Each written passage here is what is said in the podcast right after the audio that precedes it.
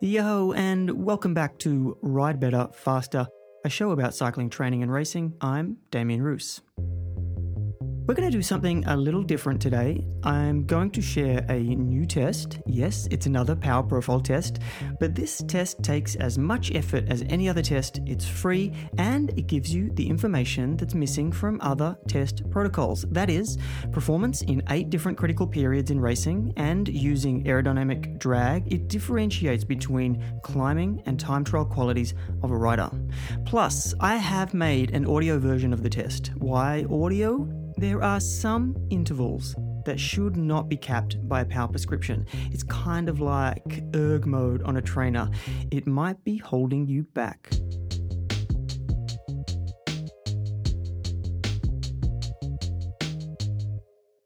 Okay, here's the thing testing sucks. We all know it, and you probably don't want to hear about another test. I get that, but that's the athlete in me talking, the one that does the test, or the one that thinks back to the middle of the last test that they did, right when it started getting hard. Then they looked at the time and realized how much time they had left. But then you do get to the end. Somehow you make it. And this is where the athlete wants to know the numbers and the coach in me appears.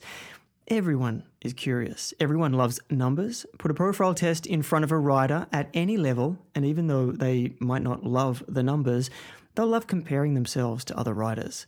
So, what if you could compare to other riders with more precision for about the same effort?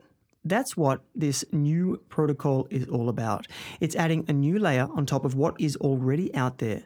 It's adding speed. But first, let's take a quick detour into why cyclists do tests. Tests give coaches and athletes a working tool to map the performance of a cyclist. They are a snapshot of a moment in time. They can't, not yet anyway, predict how you'll develop as a cyclist, but they can measure progress and effectiveness of training. As cycling is predominantly an aerobic sport, tests have always focused on aerobic measures such as maximal aerobic power or MAP, VO2 max, and functional threshold power.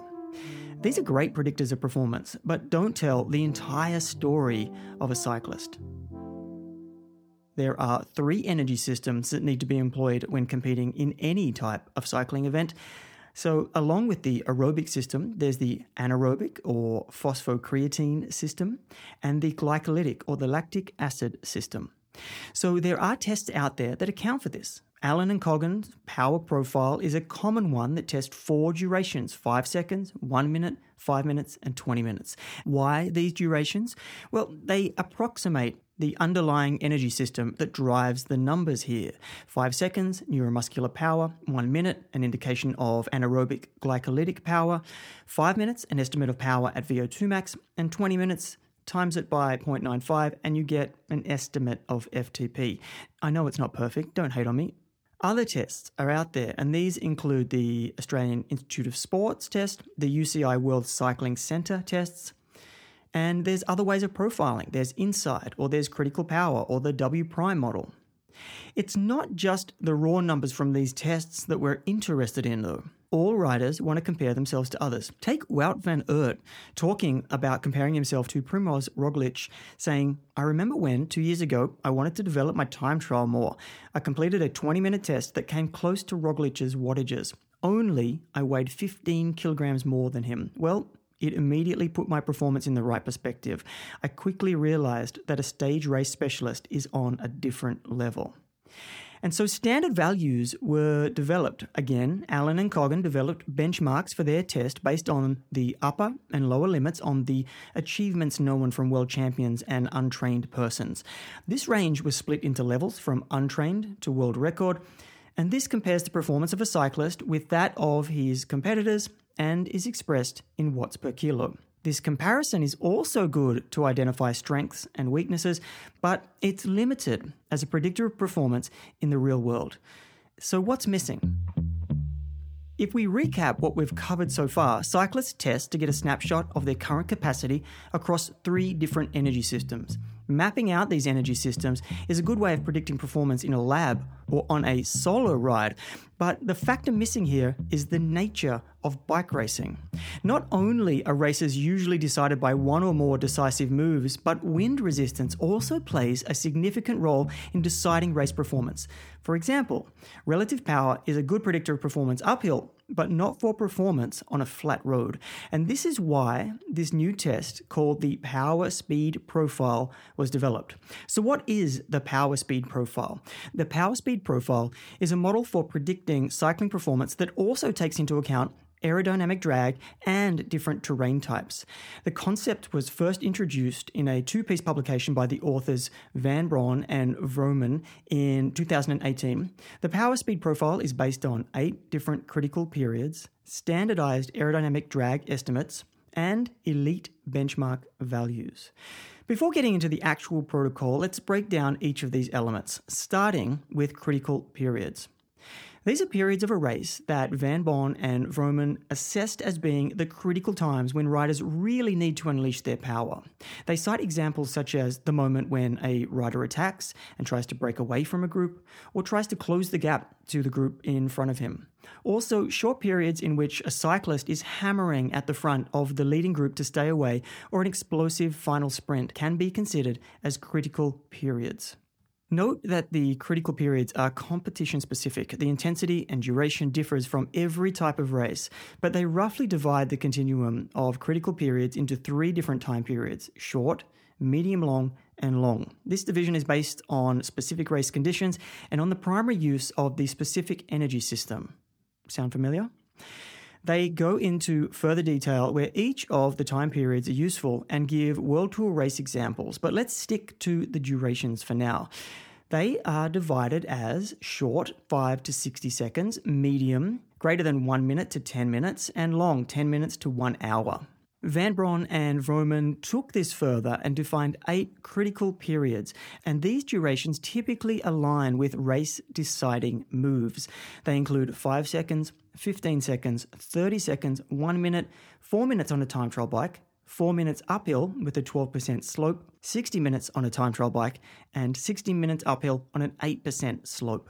So far, this part of the power profile sounds reasonable and is only a slight rejig of the available tests, but it's the next part where it starts to deviate the speed part of the profile. As mentioned earlier, the speed part is added because the authors say relative power is, however, not a good measure of performance when a rider is cycling at high speed. This is essentially the case when the performance of riders with different anthropometric characteristics, such as height and weight, is compared. This model calculates the power that the tested rider must generate to match the speed of a competitor. This approach has the advantage that this calculated power is derived from a single formula, in which all factors that are important are included.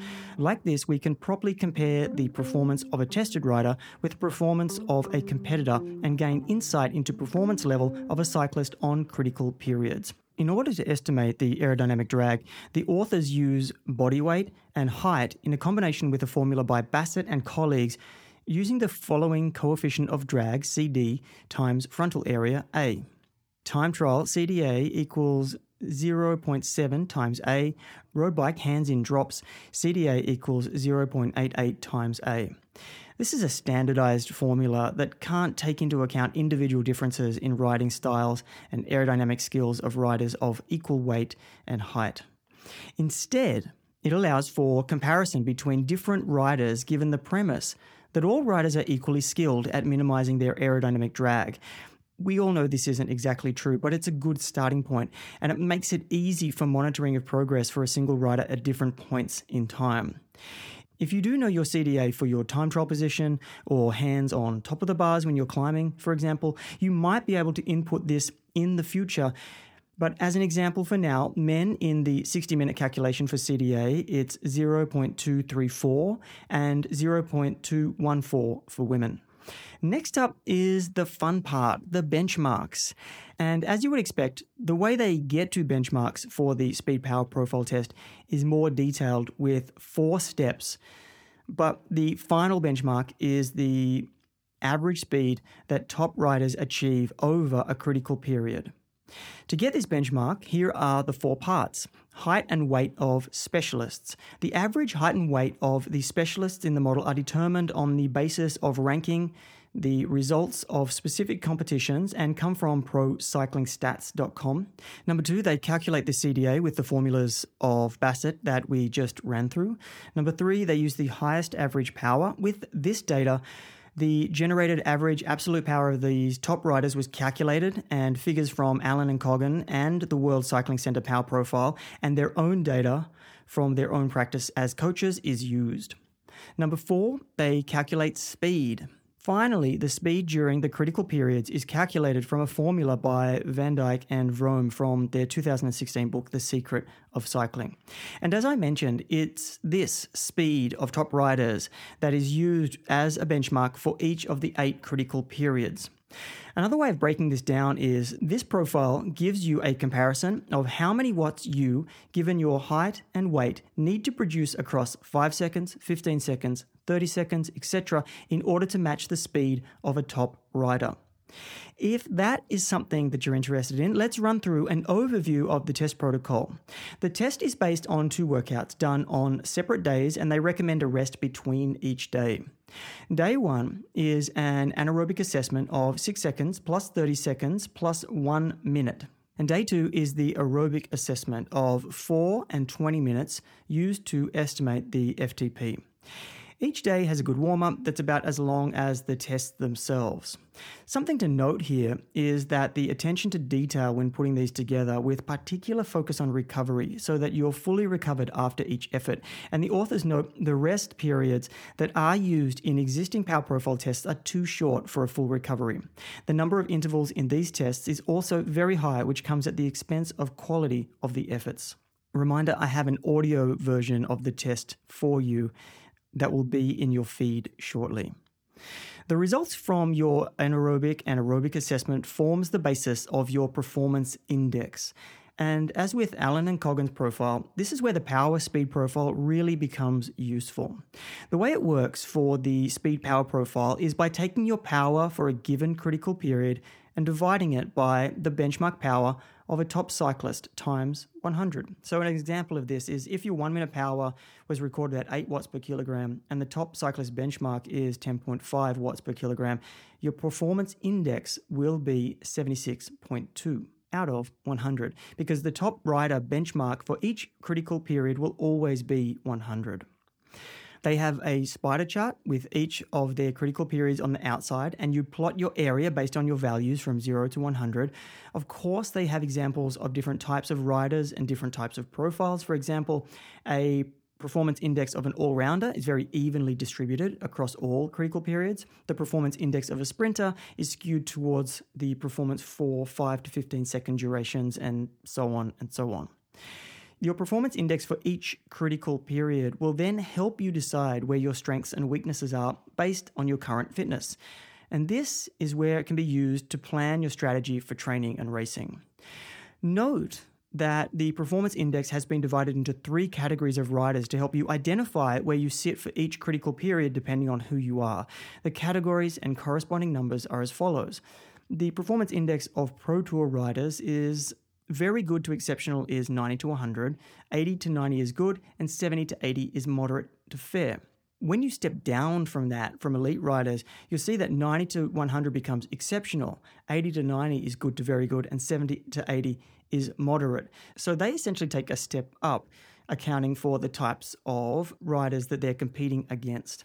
And this is again the same when you look at the performance index of amateur and master riders, where 80 to 100 is exceptional, 70 to 80 is good to very good, and 60 to 70 is moderate to good. A small example of how I'm looking at using the speed power profile in my coaching is when I found out about it, of course, I wanted to plug in some numbers to see what it's all about. And luckily, the authors have a website to do this, which is free for now. It's at powerspeedprofile.com. So I plugged in an athlete that I am planning for right now, and we're building towards a national time trial title. So we are interested in the critical periods of 60 minutes and 4 minutes. And because and because there is the distinction between climbing and time trial in this profile, we can see where he puts out the best power for now and with the caveat that I mentioned earlier that would be much better when you can add your own CDA numbers. But anyway, his performance index numbers for 4 minutes uh, on a time trial bike, uh, 92.8. Four minute effort on a 12% climb is 97.1. 60 minute effort on a time trial bike, 94.2, and 60 minute effort on an 8% climb is 96.5. So the gap between the time trial and climb performance index numbers show for now that he's able to reach high relative speeds on climbs rather than on the TT bike, meaning that he is more of a climber. But we will try to steer him towards a higher time trial performance index number before the actual race so we can follow along the progress and do this test over time to see those changes. So, what do you think? It's true that if you've been around cycling for a while, you already know your strengths and weaknesses, and you would have even done a power profile test. This test does help assess with more precision and better comparison. It's not perfect, and in the author's critical notes, they point out that there's a compromise in not taking into account the standing position in climbing hills, as well as using standardized drag coefficients. It also misses longer than 60 minute efforts, which are important in many types of racing and important to monitor over time as well. But what is cool is that you can do this for free and they've just released it out into the world. So thank you, Van Bon and Vroman. I know I'm butchering your names, but thank you for putting this out there. It is appreciated.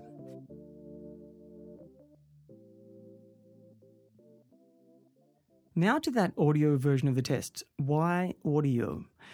One of the main reasons why I even thought about it was because there are some studies that show that music and audio feedback during varying intensities while cycling increase performance. But that's not really the main reason that I wanted to do it.